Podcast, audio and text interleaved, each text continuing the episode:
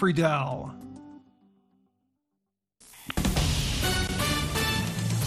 This is VOA News. I'm Tommy McNeil. The prime ministers of Italy and Canada signed security deals with Ukraine on Saturday as Western leaders rallied around a war-weary Kyiv on the second anniversary of Russia's military invasion.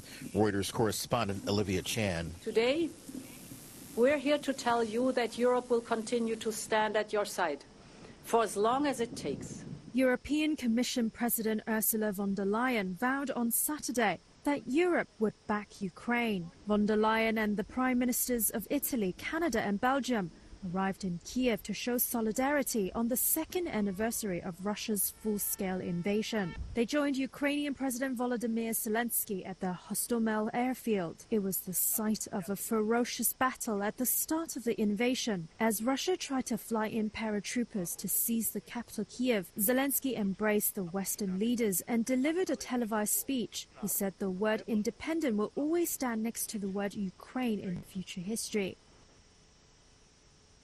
The spokeswoman for Alexei Navalny announced Saturday the body of the Russian opposition leader has been handed over to his mother. VOA's Jeff Custer. In a message posted to her social media accounts, Kira Yarmysh thanked all those who had joined them in calling for the release of Navalny's body. Yarmysh said she did not know if the authorities would allow a funeral to be held, quote, the way the family wants or the way Alexei deserves. On February 16th, Russian prison authorities announced Navalny had died suddenly of unexplained causes in an Arctic penal colony where he was serving terms totaling more than 30 years. Navalny had been Russian President Vladimir Putin's most formidable domestic opponent. Navalny's mother, Ludmila Navalnaya, had remained in Salekhard, where the prison was located, for more than a week, seeking return of her son's body. It's not yet clear when or how a funeral will be held. Jeff Custer, VOA News. And you'll find more at voanews.com. This is VOA News. Heads of state across West Africa are meeting to discuss the region's challenges and to call again on three junta-led nations to rescind their decision to quit the regional bloc. The Economic Community of West African States, or ECOWAS, uh, ECOWAS summit Saturday in Nigeria's capital. It was tested as members nations Niger and Mali, each of whom underwent military coups last year. In Burkina Faso, which suffered a military takeover in 2022, are seeking to withdraw from the regional organization. There's also the political crisis in usually stable democracy of Senegal, where supposedly outgoing President Macky Sall postponed elections scheduled for this month. In an opening statement, ECOWAS chief and Nigerian President Bola Tinubu challenged his fellow member nations to address these issues head on.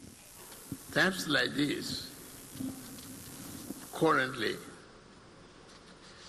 we face in our sub-region demand that we take difficult but courageous decisions that put the plight of our people at the center of our deliberations. The Vatican announced Saturday that Pope Francis canceled scheduled meetings because he's suffering from the flu.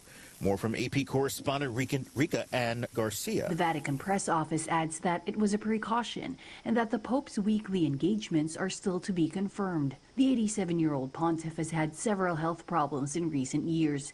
In late November, he was forced to cancel some of his activities because of breathing problems. Pope Francis has indicated several times that he would be ready to step down if his declining health becomes a barrier in leading the Catholic Church. But in a recent interview, he mentioned feeling healthy and denied any plans to resign soon. I'm Rika Ann Garcia.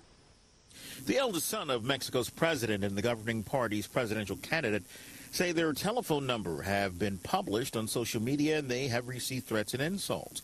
The incidents come a day after President Andres Manuel Lopez Obrador disclosed the phone number of a reporter for the New York Times. The paper published a story about a U.S. probe and claims that Lopez Obrador took money from drug traffickers. The president has denied those allegations. His oldest son, Jose Ramon Lopez Beltran, wrote on X that the leak of his phone number is a kind of vengeance and it puts his family in danger. Hours later, the presidential candidate of Lopez's Obrador's Morena Party and its Secretary General announced that their numbers have been leaked as well. More at voanews.com. I'm Tommy McNeil, VOA News.